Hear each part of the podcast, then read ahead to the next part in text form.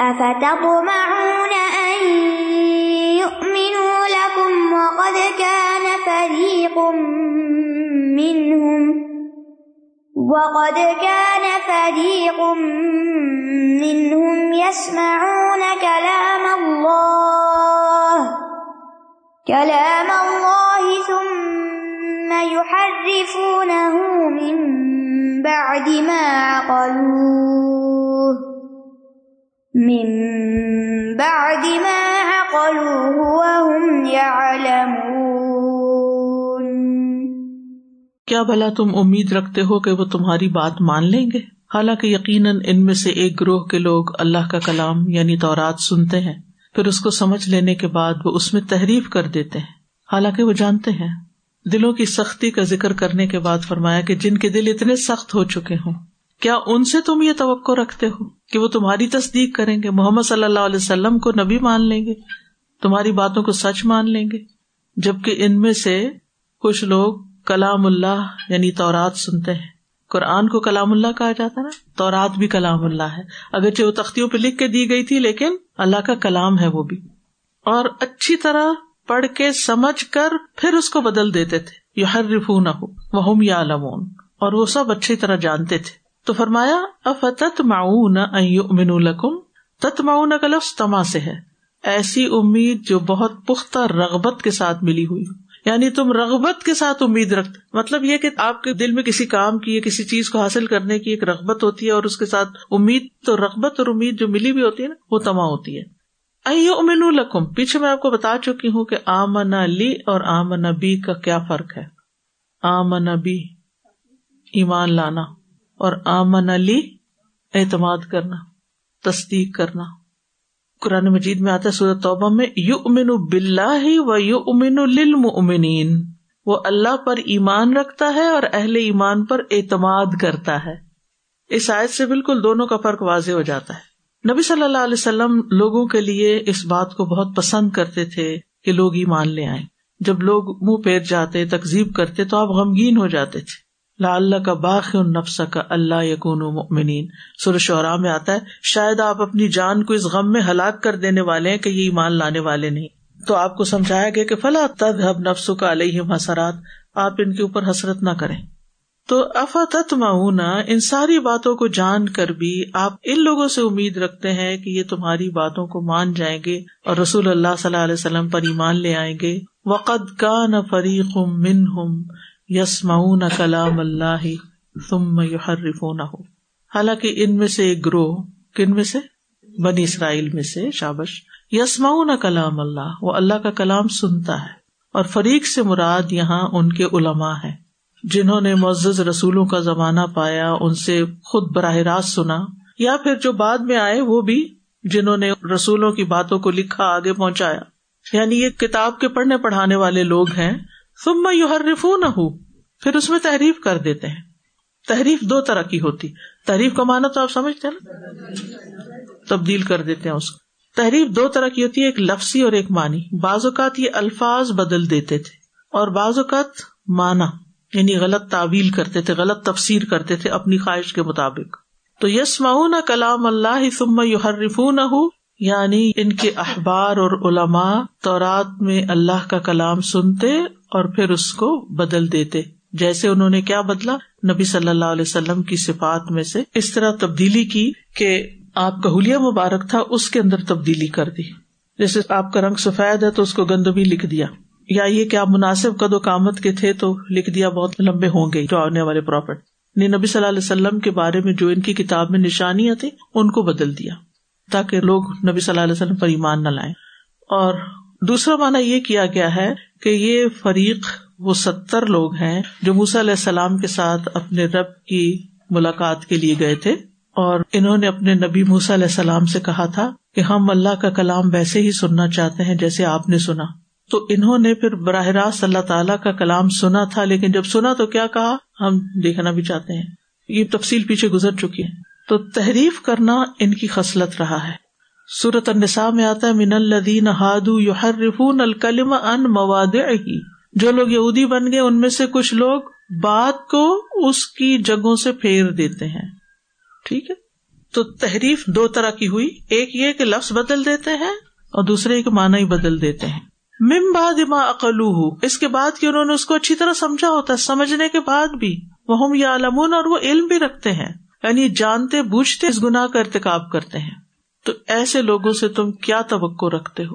ان کے بارے میں تم کیا سوچتے ہو؟ تو تمہاری بات مان لیں گے۔ کہنے کا مطلب کیا ہے؟ جنہوں نے اپنی کتاب میں تبدیلیاں کر دی جنہوں نے اپنے نبی کے ساتھ ایسا سلوک کیا، وہ تمہاری بات مانیں گے، وہ تمہاری کتاب کو مانیں گے۔ سمجھ آپ اچھا عام طور پر ایسا ہوتا ہے نا کہ جب آپ کسی شخص سے ایک رویے کو بار بار دیکھتے ہیں تو پھر اس کے بارے میں آپ کی ایک رائے قائم ہو جاتی ہے۔ ہو جاتی ہے۔ مثلاً آپ اپنے واٹس ایپ میسج کھولتے ہیں تو کسی کا نام نظر آتا ہے۔ اس کو دیکھ کے آپ اسمائل کر لیتے کہ اچھا اس کا میسج آئے گا کوئی اچھی خبر ہوگی، کوئی اچھی بات ہوگی، کوئی اچھے جملے ہوں گے۔ آپ خوش ہو جاتے ہیں۔ تو یہ تما ہے، آپ کی امید ہے، رغبت کے ساتھ کہ اس میں کوئی اچھی بات ہے۔ لیکن جب آپ کھولتے ہیں تو وہ تو آج بات ہی کچھ اور ہے۔ تو کوئی بات نہیں، ایسا کبھی کبھی ہو جاتا ہے۔ اسی طرح وائس ورسا کچھ لوگ ایسے ہیں کہ وہ صرف اس وقت آپ کو میسج کرتے ہیں جب ان کی زندگی میں کوئی پرابلم ہوتی ہے۔ یا انہیں آپ سے کچھ چاہیے ہوتا ہے، یا انہوں نے آپ کو کسی کی شکایت لگانی ہوتی ہے۔ اچھا وہ نمبر جب آپ کو نظر آتا ہے، تو آپ کیا سوچتے ہیں؟ اب پھر یہ کوئی مسئلہ ہے۔ دیکھتے ہی آپ کہتے اچھا لیکن آپ کھولتے ہیں تو وہاں تو کوئی گڈ نیوز ہوتی ہے۔ تو یہ جو آپ نے سوچا کہ یہ ضروری اس نے آج پھر کوئی گڑبڑ کی ہوئی ہے، تو آپ نے اس کے بارے میں کیسا گمان کیا؟ برا گمان کیا۔ تو کیا آپ کو اجازت ہے کسی کے بارے میں برا گمان کرنے کی؟ برا گمان تو برا ہے نا۔ تو پھر کیوں آپ نے سوچا کہ اس نے تو کچھ ایسا ہی کرنا ہے؟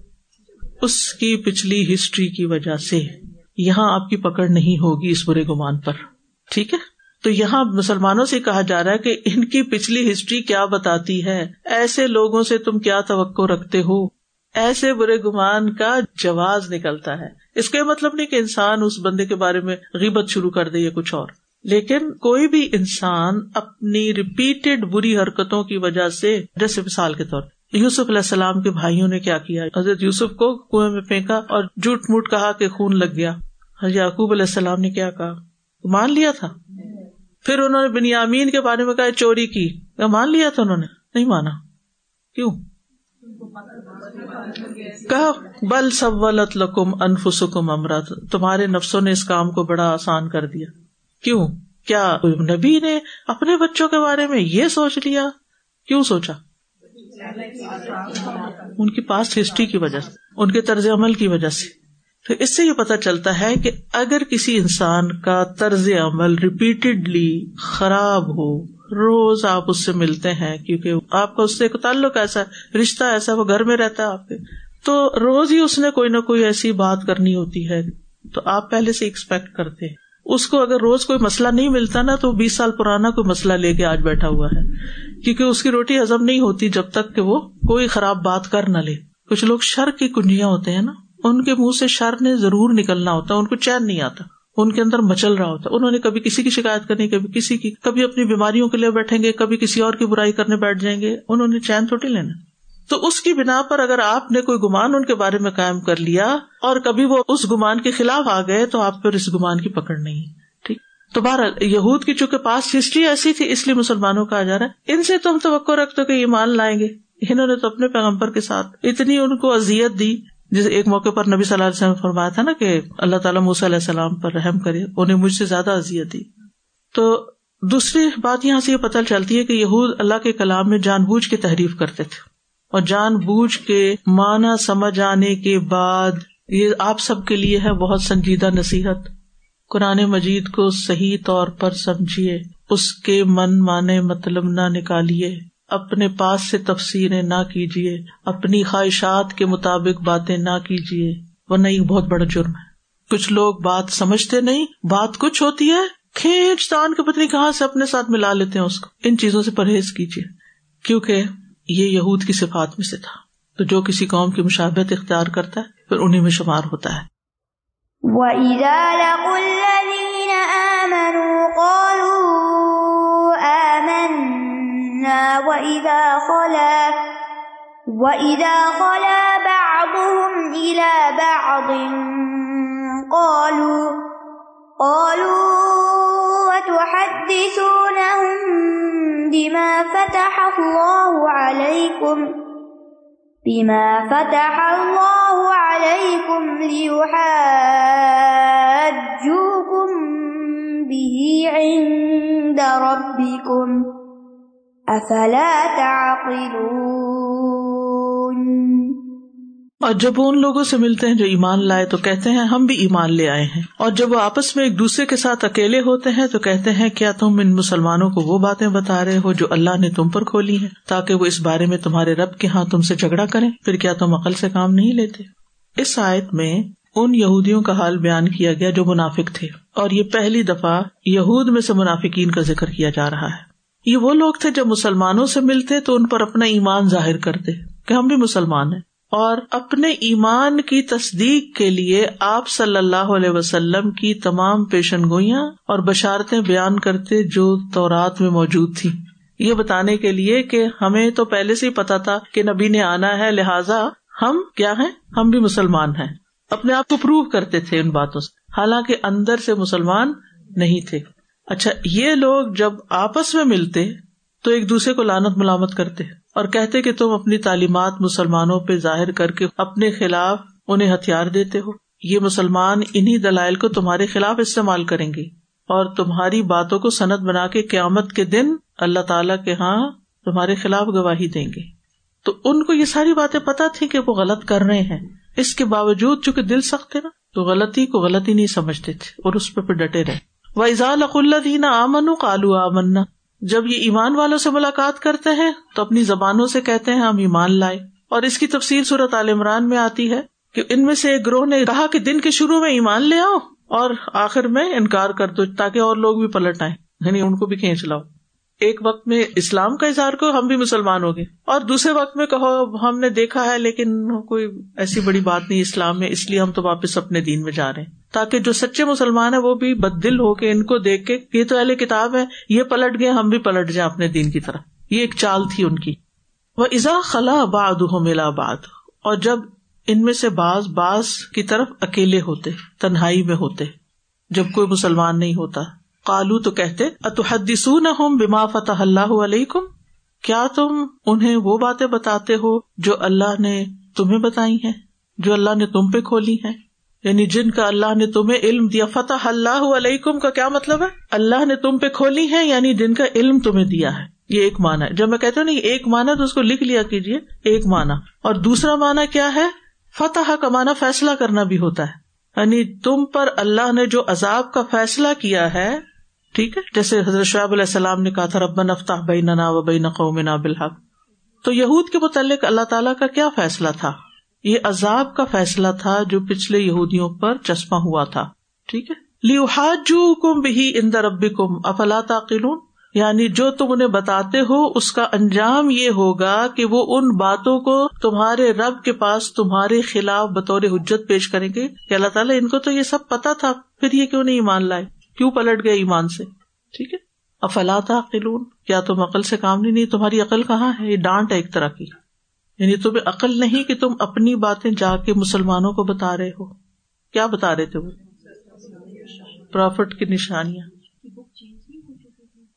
اتنی نہیں چینج ہوئی تھی۔ تھی، بیچ میں ٹیمپرنگ ہوئی۔ ان کے علماء رشوت لینے کے لیے کتاب کو بیچتے تھے، تحریف کرتے تھے۔ لیکن ان کو انتظار تھا کہ ایک نبی آئے گا۔ اور وہ ایسی جگہ پر آئے گا، اسی لیے تو مدینہ میں آ کے بسے تھے اور انتظار کر رہے تھے۔ جب ان کے اندر سے نہیں آیا تو پھر یہ انکاری ہو گئے تھے۔ تو یہود آپ کو جانتے بھی تھے، اس کے باوجود وہ آپ صلی اللہ علیہ وسلم کا انکار کرتے تھے۔ اس آئے سے یہ پتا چلتا ہے کہ یہودیوں کے اندر بھی منافقت تھی، کہ سامنے کچھ کہتے آ کے اور پیچھے سے کچھ اور ہوتے۔ دوسری بات یہ پتا چلتی ہے کہ قیامت کے دن کافر اور مومن کا آپس میں جھگڑا ہوگا۔ ثم ان کم یوم القیامت ان ربی کم تخت کہ اللہ اس کو حق پتا تھا، میں نے اس کو بتایا تھا، یا اس نے میرے سامنے اقرار کیا تھا اور پھر یہ پھر گیا تھا۔ یعنی ساری باتیں وہاں پر کھل جائیں گی جو دنیا میں ایک دوسرے کے ساتھ دھوکے ہوتے ہیں، وہ وہاں جا کے سامنے آ جائیں گے۔ حقیقت سامنے آ جائے گی۔ اولا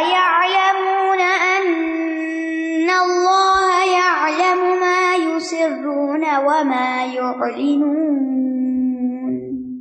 کیا بھلا یہ جانتے نہیں کہ بے شک اللہ جانتا ہے جو وہ چھپاتے ہیں اور جو کچھ وہ ظاہر کرتے ہیں۔ اس آیت میں ایسے یہود کی مذمت کی گئی ہے جن کا خیال یہ تھا کہ بس مسلمانوں کے بتانے سے ہی اللہ تعالیٰ کو قیامت کے دن اس حقیقت کا پتہ چلے گا، ورنہ نہیں۔ یعنی کتنی ناسمجھی کی بات ہے۔ انہیں ابھی تک یہ یقین نہیں کہ اللہ تعالیٰ کو تو تمہاری لوگوں کے سامنے کی ہوئی باتیں بھی پتا ہے اور جو تم اکیلی اپنے مجلس میں کرتے ہو وہ بھی پتا ہے تو اب اللہ یا علمونا کیا وہ جانتے نہیں؟ یہ ڈانٹنے کا انداز ہے۔ یعنی کتنی ناسمجھی کی بات ہے کہ ان کو اتنی بھی بات نہیں پتا چل رہی کہ اللہ تعالیٰ کا تو ہر چیز کا علم ہے۔ انسان جو کچھ اپنے دل میں چھپاتا ہے اور جو لوگوں کے سامنے ظاہر کرتا ہے اللہ کو سب معلوم ہے، اللہ پہ کچھ بھی مخفی نہیں ہے۔ تو اس آیت سے اللہ تعالیٰ کے علم کی وسط کا پتہ چلتا ہے اور یہ کہ اللہ تعالیٰ ہر چیز کو جانتا ہے۔ عالم الغیب و شہادہ وہ چھپی اور ظاہر ہر طرح کی باتوں کو جانتا ہے۔ یا علم ما یسرون و ما یعلنون انه علیم بذات الصدور۔ سینوں کے اندر جو دل میں چھپے ہوئے راز ہے وہ بھی اللہ کو پتا ہے ہماری سرگوشیاں بھی اللہ جانتا ہے۔ بعض اوقات لوگ سامنے کچھ ہوتے ہیں، پیچھے کچھ اور ہوتے ہیں۔ سامنے آپ کی عزت کریں گے، پیچھے آپ کا مذاق اڑائیں گے۔ اور وہ سمجھتے ہیں کہ ان کو کیا پتا یہ سادے لوگ ہیں، سیدھے لوگ ہیں۔ یہ تو ہر بات مان جاتے ہیں۔ بعض اوقات آپ کو سمجھ آ رہی ہوتی، لیکن آپ بد اخلاق نہیں بننا چاہتے۔ مثلاً اگر آپ کو کسی کا رویہ سمجھ آ رہا ہے کہ یہ حقیقت میں کیسا انسان ہے اور آپ خاموش ہیں، تو اس کا کیا مطلب ہے کہ آپ کو پتا نہیں ہے؟ آپ کو پتا ہے، لیکن آپ بولتے پھر کیوں نہیں؟ کیا اس لیے چپ ہے کہ آپ کو پتا نہیں؟ نہیں، اس لیے نہیں چپ آپ خود بد اخلاق نہیں بننا چاہتے۔ تجاہل عرفانہ سے کام لیتے تجاہل عرفانہ کیا ہوتا ہے؟ یعنی معلوم ہونے کے باوجود جہالت کا اظہار کرنا جیسے گویا معلوم نہ ہو۔ اس سے دوسرا انسان بازو کا بڑے فائدے اٹھا جاتا ہے۔ اس کو تو پتہ ہی نہیں چلتا۔ یہ تو بے وقوف ہے۔ لیکن اس کو پتا ہوتا ہے۔ مگر وہ بڑا عقل مند ہے کہ فضول باتیں کر کے وہ کسی کے سامنے بے وقوف نظر نہیں آنا چاہتا۔ یعنی انسان جب خواہ مخواہ کسی کے اوپر غصے کا اظہار کرنے لگتا ہے کسی کو کوسنے لگتا ہے۔ تو جس کو کوسا جا رہا ہوتا ہے اس کا تو جو بھی حال ہے لیکن دوسروں کی نظر میں برا کون ہوتا ہے؟ جو کوس رہا ہوتا ہے۔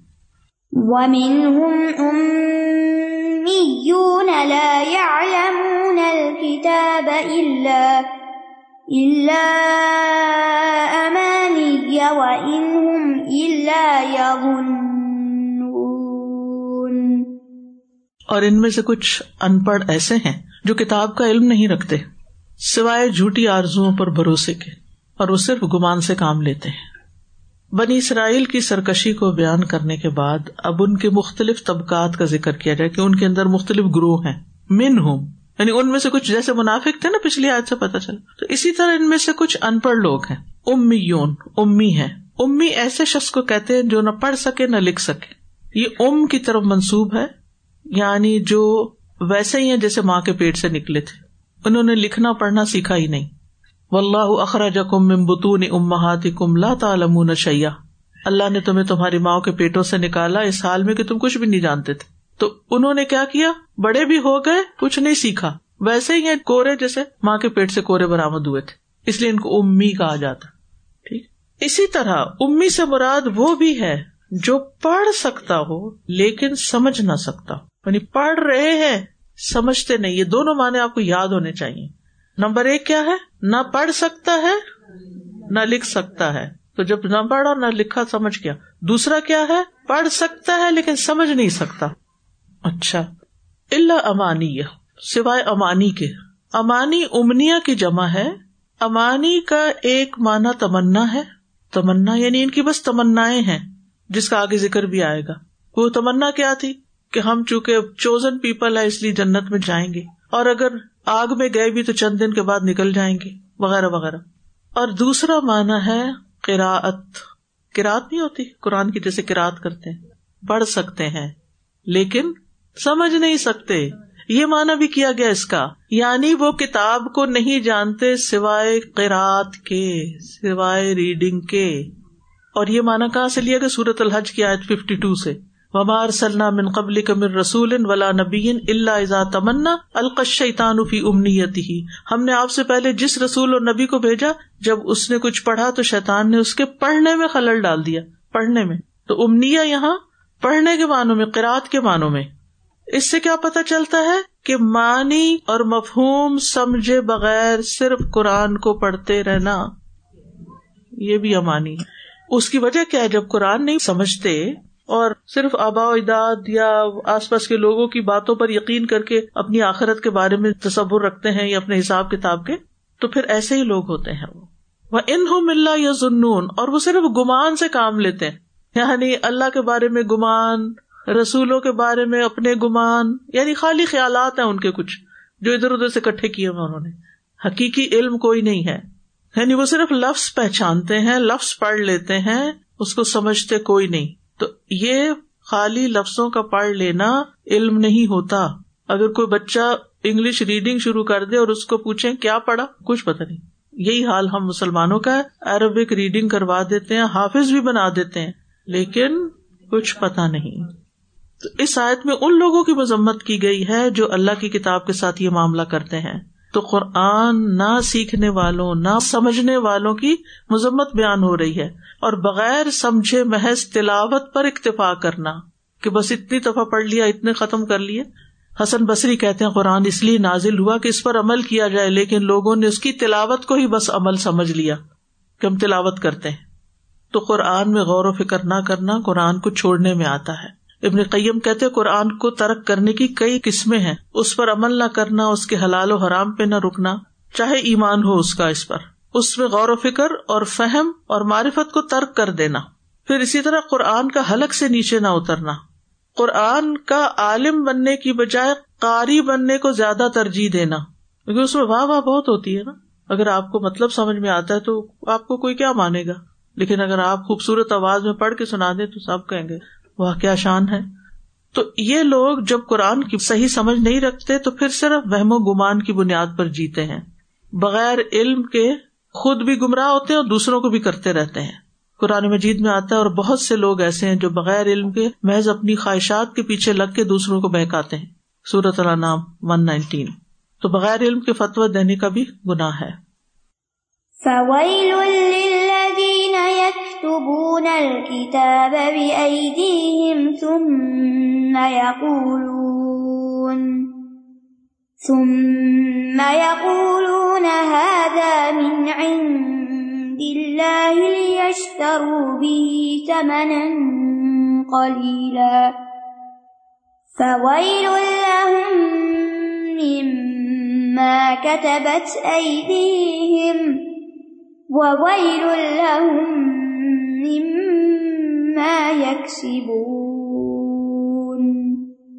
تو ہلاکت ہے ان لوگوں کے لیے جو اپنے ہاتھوں سے کتاب لکھتے ہیں۔ پھر کہتے ہیں، یہ اللہ کی طرف سے ہے، تاکہ اس کے بدلے معمولی قیمت حاصل کر لیں۔ بس ان کے لیے ہلاکت ہے اس وجہ سے جو ان کے ہاتھوں نے لکھا، اور ان کے لیے ہلاکت ہے اس وجہ سے جو کمائی وہ کر رہے ہیں۔ یہ ان کے تعلیم یافتہ طبقے کی حالت تھی۔ خود بھی گمراہ تھے، پڑھ لکھ کے گمراہ تھے، سمجھ کے، اور دوسروں کو گمراہ کرنے کے لیے غلط فتوی دیتے تھے۔ ٹھیک ہے؟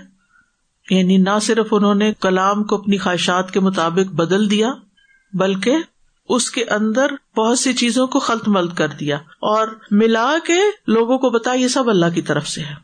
ایسے لوگوں کے لیے ہلاکت، دھمکی ہے۔ ویل، ہلاکت، تباہی۔ ویل جہنم میں ایک وادی بھی ہے۔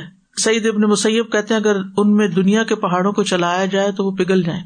تو یہ یہود کا سنگین جرم ہے۔ کتاب اپنے ہاتھ سے لکھتے ہیں، خود باتیں بناتے ہیں اور اپنے لکھے ہوئے کو بہت جھوم جھوم کے پڑھتے ہیں اور جو جاہل آدمی اس کو کہتے ہیں اللہ کا کلام ہے اور وہ مان جاتا ہے۔ ایسا کیوں کرتے ہیں؟ ثم یقول من عند اللہ لیشتروا بھی سمنا قلیلا، تاکہ اس کے بدلے میں تھوڑا سا فائدہ اٹھا لیں۔ کوئی سرداری کو منصب کو مال کو دنیا کا سامان۔ تو اس طرح وہ ظلم کرتے ہیں، اپنی جان پر بھی اور اللہ کے دین پر بھی۔ رسول اللہ صلی اللہ علیہ وسلم نے فرمایا، بے شک بنی اسرائیل نے خود ایک کتاب لکھی اور اس کی پیروی کرنے لگ گئے اور تورات کو ترک کر دیا۔ فویل اللہ مما کا تب ہلاکت ہے ان کے لیے جو ان کے ہاتھوں نے لکھا۔ فویل اللہ مما یکسبون اور ہلاکت ہے ان کے لیے جو بھی کمائی انہوں نے کی۔ کسب سے مراد یعنی اپنے طرف سے باتیں لکھ کے اللہ کا کلام بتایا اور کمائی کیا کی، اس کو ایک طرح سے بیچا۔ بیچا سے مراد غلط فتوا دے کے لوگوں سے مال حاصل کیا، وہ جو کمائی کی اس میں سے، اور جو کچھ بھی مال، روپیہ، پیسہ اور سامان، زندگی انہوں نے حاصل کیا یا کوئی منصب حاصل کر لیا، وہ سب ان کے لیے ہلاکت کا باعث ہے۔ تو اس آئے سے پتہ چلتا ہے کہ تحریف کرنے کی شدید مذمت ہے اللہ کی آیات کو بیچنا حلال نہیں، اس کا یہ مطلب نہیں کہ قرآن مجید کو سیل نہیں کیا جا سکتا، اس سے مراد غلط باتیں اللہ کی طرف منسوخ کر کے پھر ان پر مال کمانا ہے۔ اور پھر جو کام حرام ہو، اس کی کمائی بھی حرام ہوتی ہے۔ یہ کام بھی غلط تھا اور اس پر جو لے رہے تھے، وہ بھی حرام تھا ان کے لیے۔ امت محمد صلی اللہ علیہ وسلم کو اپنی کتاب سے کیسا تعلق ہے؟ ہمیں بھی اس کے اندر اپنی منمانی باتیں نہیں ڈالنی چاہیے۔ معاذ بن جبل نے فرمایا بے شک تمہارے بعد بڑے فتنے ہوں گے، مال بہت بڑھ جائے گا، قرآن کھول کر عام کر دیا جائے گا، حتیٰ کہ مومن، منافق، مرد، عورتیں، چھوٹے، بڑے، غلام، آزاد سب اسے حاصل کریں گے۔ اور ایسا ہوگا کہ کہنے والا کہے گا، لوگوں کو کیا ہوا میری پیروی نہیں کرتے، حالانکہ میں نے قرآن پڑھا ہے۔ وہ کہے گا، یہ لوگ اس وقت تک میری پیروی نہیں کریں گے، حتیٰ کہ میں ان کے لیے اس کے علاوہ کوئی نئی اختراع کروں، کوئی نیا طریقہ نکالوں۔ چنانچہ تم اپنے آپ کو اس سے اور اس کی بدت سے بچائے رکھنا۔ کیونکہ اس کی بدت دلالت اور گمراہی ہوگی۔ یعنی لوگ قرآن کے نام پر ایسے ایسے چیزیں ایجاد کریں گے لوگوں کو اٹریکٹ کرنے کے لیے کہ جو قرآن پڑھنے، پڑھانے یا سمجھنے، سمجھانے کا اصل طریقہ نہیں۔ اور اسی طرح قرآن کی غلط تعویل کرنا۔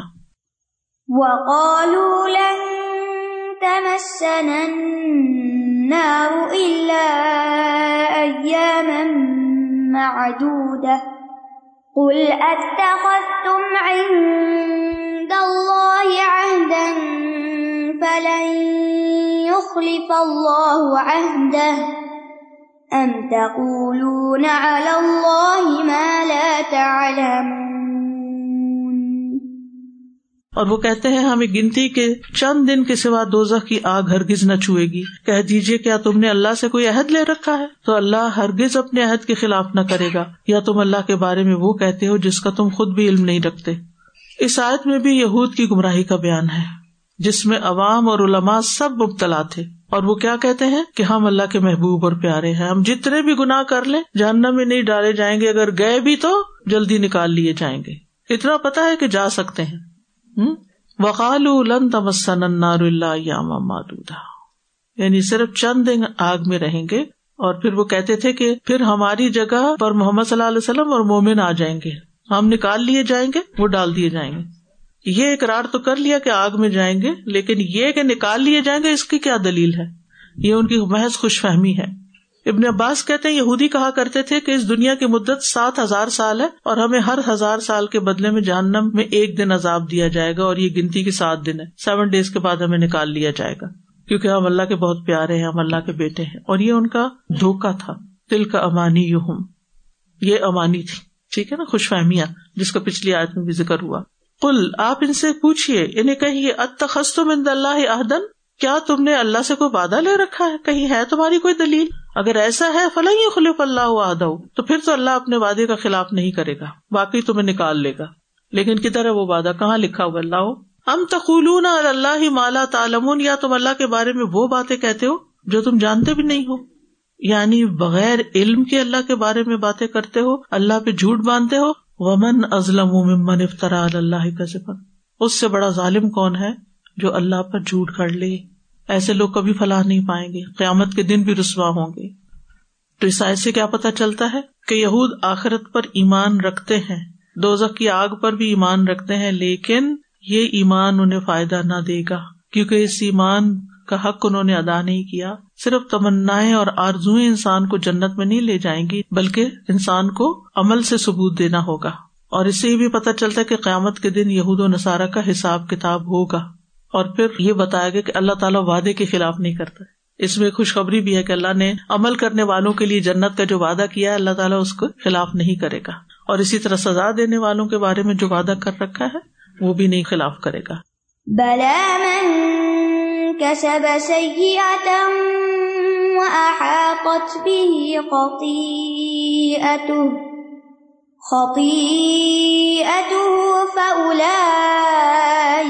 أصحاب النار. هم فيها خالدون. جس نے کوئی برائی کمائی اور اس کے گناہ نے اسے گھیر لیا، تو یہی لوگ آگ والے ہیں، وہ اس میں ہمیشہ رہیں گے۔ تو اس آیت میں ان کے پچھلے دعوے کی تردید ہے کہ وہ آگ میں ہمیشہ کے لیے نہیں رہیں گے، بلکہ یہاں کیا کہہ دیا گیا؟ ہم فیا خالدون ہمیشہ رہیں گے۔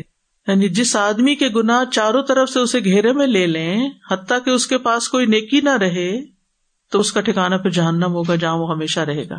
بلا من کسب سیاتن کسب کا کیا مانا ہوتا ہے؟ کمائی کرنا، کسی کام کے نتیجے میں کوئی چیز حاصل ہونا، وہ کسب ہوتا ہے۔ اور سیاح سا یسو اسے سے مراد برے اعمال ہیں۔ احاطت بھی خطی اتو احاطہ کہتے ہیں چاروں طرف سے کسی چیز کے گھیر لینے کو۔ یعنی ہر طرف سے گھیر لے۔ جیسے پنجابی میں ہاتھا کہتے ہیں وہ چار دیواری کو۔ سیاح اور خطیہ میں فرق کیا ہے؟ ایک کال یہ ہے کہ دونوں ایک ہی معنی رکھتے ہیں۔ یعنی انہوں نے گنا کیا اور گناہوں نے ان کو گھیر لیا۔ ایک قول یہ ہے کہ سیاح سے مراد کفر ہے اور خطیہ سے مراد کفر سے کم درجے کا گنا ہے۔ اور یہ مشہور تفسیر ہے۔ ابن عباس کہتے ہیں کہ سیاح سے مراد یہاں شرک ہے اور وہ انسان جو شرک کی حالت میں مر جائے۔ ایک کال ہے، اس سے مراد کبیرہ گنا ہے اور گھیر لینے کا مطلب ہے کہ وہ گناہ پہ اڑا رہا، حتیٰ کہ بغیر توبہ کے مر گیا۔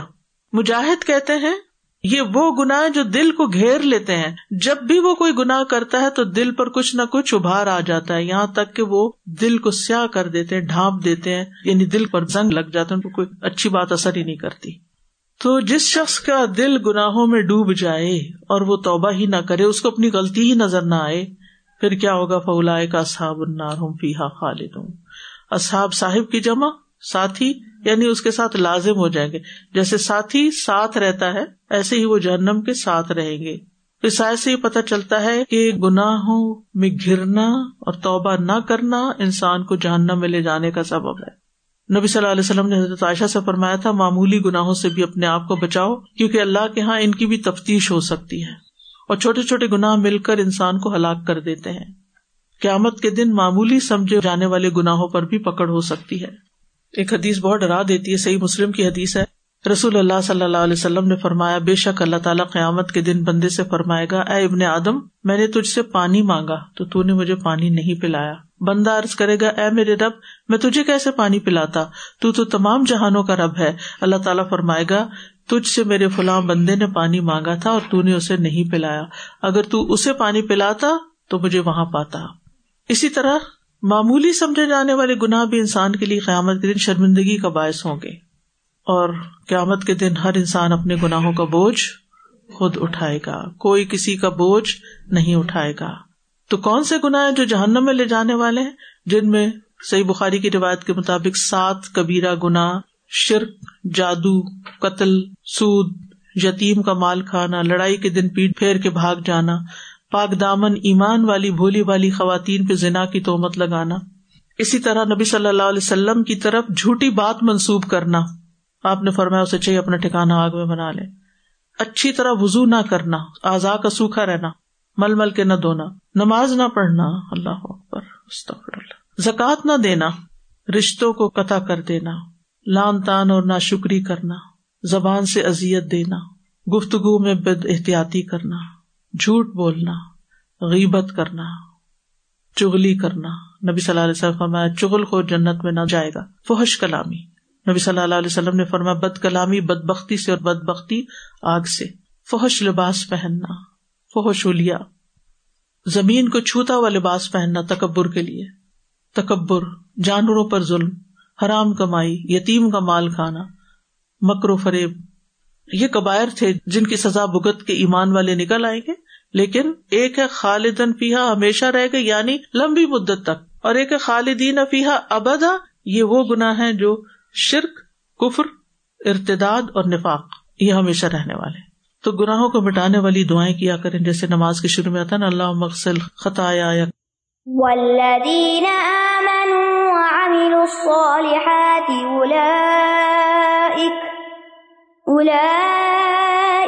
اصحاب الجنة هم فيها خالدون۔ اور جو لوگ ایمان لائے اور انہوں نے نیک عمل کیے، وہی جنت والے ہیں۔ وہ اس میں ہمیشہ رہیں گے۔ یہ قرآن کو مسانی اسی لیے کہا جاتا ہے کہ جہاں جہنم کا ذکر آیا، وہاں جنت۔ دونوں آیتوں کو آمنے سامنے رکھ کے آپ پڑھیں تو آپ حیران ہوگے کہ جہنم کس کے لیے؟ جو گناہوں میں گر جائے اور توبہ نہ کرے اور مر جائے، چاہے مسلمان کہلائے اپنے آپ کو یا ایمان ہی نہ ہو اس کا۔ اور دوسری طرف، جنت میں جانے والوں کی کیا شرائط ہے ایمان لائے اور نیک عمل کیے، وہی جنت والے ہیں، وہ اس میں ہمیشہ رہیں گے۔ ایمان کی تفصیل آپ پڑھ چکے ہیں۔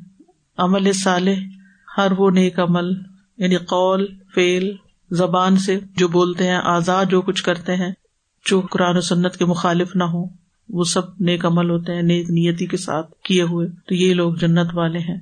تو ایمان اور عمل صالح آپ دیکھیں گے کہ بار بار قرآن مجید میں ساتھ ساتھ آتا ہے، لازم و ملزوم ہے۔ اور ان آیات سے یہ بھی پتہ چل رہا ہے کہ جنت اور جہنم جو ہے یہ ان میں ہمیشگی ہے۔ ٹھیک ہے؟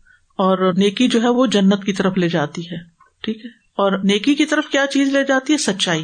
فرمایا، یقیناً سچ نیکی کی طرف رہنمائی کرتا اور نیکی جنت کی طرف لے جاتی۔ انسان مسلسل سچ بولتا رہتا ہے، یہاں تک کہ اللہ کے یہاں صدیق لکھا جاتا ہے۔ نبی صلی اللہ علیہ وسلم نے فرمایا، جس نے راستے سے پتھر ہٹایا، اس کے لیے نیکی لکھ دی جاتی ہے اور جس کی ایک نیکی ہوگی، وہ جنت میں داخل ہوگا۔ مراد یہ کہ اگر ایک نیکی بھی ایکسٹرا ہوگی نا، برائیوں کے مقابلے میں، تو جنت میں جا سکے گا۔ اور بغیر حساب کے رسک ملے گا۔ نیکی سے عمر اور رسک میں برکت ہوتی ہے۔ تو ایمان کے بعد جو نیک مال ہے اور نبی صلی اللہ علیہ وسلم کی اطاعت ہے، نمازوں کی حفاظت ہے، بندوں کے ساتھ اچھا سلوک سلح رحمی، صدقہ کرنا، اللہ کے راستے میں خرچ کرنا، کھانا کھلانا، سلام عام کرنا، مریض کی عادت کرنا گردن چھڑانا، اچھی گفتگو کرنا، سچائی، حیا، راستے سے تکلیف دہ چیز ہٹانا، غصہ نہ کرنا، اللہ کا تقوی اختیار کرنا، کل میں توحید پہ خاتمہ ہونا، دوسروں کو معاف کر دینا، یہ نیکیوں کے کام ہے جو انسان کو جنت میں لے جانے والے ہیں۔ اور انسان کو جنت کا سوال بھی کرنا چاہیے۔ جو شخص تین مرتبہ جنت کا سوال کرتا ہے، تو جنت کہتی ہے، اللہ اس بندے کو جنت میں داخل کر دے۔ اللہ سبحان و تعالیٰ ہم سب کو جنت میں داخل کر دے۔ ثم قست قلوبكم من بعد ذلك فهي كالحجارة أو أشد قسوة. وَإِنَّ مِنَ الْحِجَارَةِ لَمَا يَتَفَجَّرُ مِنْهُ الْأَنْهَارُ. وَإِنَّ مِنْهَا لَمَا يَشَّقَّقُ فَيَخْرُجُ مِنْهُ الْمَاءُ. وَإِنَّ مِنْهَا لَمَا يَهْبِطُ مِنْ خَشْيَةِ اللَّهِ وما الله بغافل عما تعملون أفتطمعون أن يؤمنوا لكم وقد كان فريق منهم يسمعون كلام الله ثم يحرفونه من بعد ما عقلوه وهم يعلمون. وَإِذَا لَقُوا الَّذِينَ آمَنُوا قَالُوا آمَنَّا وَإِذَا خَلَا بَعْضُهُمْ إِلَى بَعْضٍ قَالُوا أَتُحَدِّثُونَهُمْ بِمَا فَتَحَ اللَّهُ عَلَيْكُمْ؟ قالوا أتحدثونهم بما فتح الله عليكم ليحاجوكم